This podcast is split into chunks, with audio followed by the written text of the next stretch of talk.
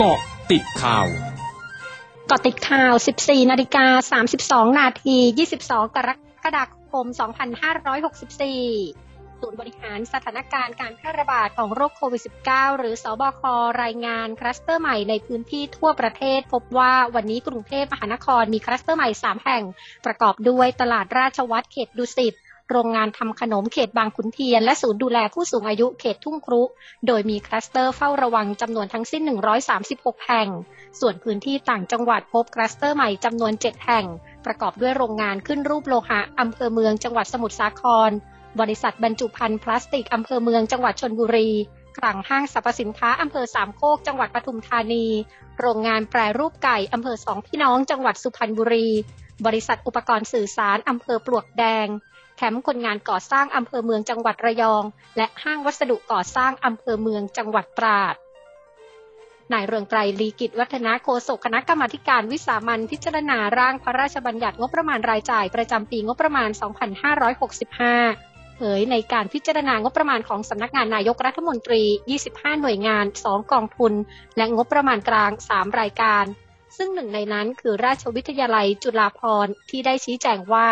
งบประมาณในการจัดซื้อวัคซีนเป็นการของงบประมาณสำรองจ่ายมาจากทรัพย์สินส่วนพระองค์ ปัจจุบันหน่วยงานนำเข้าวัคซีนซีโนฟาร์ม 3 ล้านโดส และภายใน 2 สัปดาห์จะได้รับการส่งมอบวัคซีนอีก 2 ล้านโดส รวมทั้งสิ้น 5 ล้านโดส ทั้งนี้หน่วยงานมีแผนจัดซื้อวัคซีนซีโนฟาร์มทั้งหมด 9 ล้านโดส ภายในเดือนกรกฎาคมถึงสิงหาคมนี้ เพื่อเสริมในช่วงที่สถานการณ์ความต้องการวัคซีนในประเทศมีไม่เพียงพอ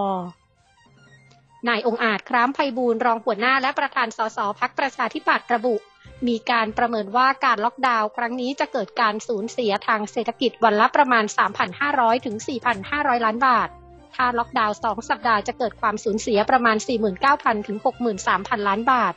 ในกรณีที่ล็อกดาวน์ 1 เดือนจะเกิดความสูญเสียไม่ต่ำกว่า 1 0 0 0 0 0ล้านบาทดังนั้นการเยียวยารอบนี้ภาครัฐควรเน้นมาตรการและกลไกที่ตอบสนองต่อการแก้ปัญหาได้จริงใน 5 ด้าน คือต้องเน้นช่วยคนที่เดือดร้อนมากที่สุดก่อน ต้องมีมาตรการเสริมรายได้ ลดรายจ่ายให้ชัดเจนเป็นรูปธรรม ช่วยธุรกิจ SME อย่างจริงจัง ใช้กลไกทางการเงินการคลังแบบยาแรง และเร่งใช้เงินกู้ 5 แสนล้านบาท ให้เกิดผลสำฤทธิ์ช่วยเหลือเยียวยาและฟื้นฟูได้จริง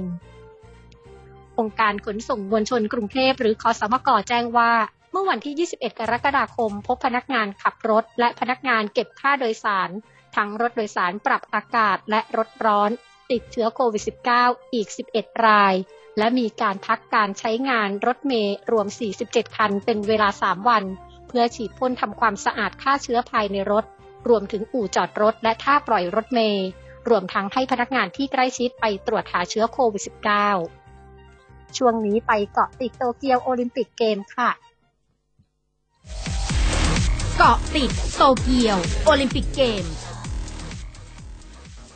Wall Street Journal เผยแพร่บทสัมภาษณ์นายกรัฐมนตรีโยชิฮิเดะสุกะของญี่ปุ่นวานนี้ โดยนายสุกะยืนยันว่าไม่ได้ถูกกดดันจากคณะกรรมการโอลิมปิกสากลหรือ IOC ให้เดินหน้าจัดการแข่งขันโตเกียวโอลิมปิก และการจัดโอลิมปิกเป็นความต้องการของญี่ปุ่น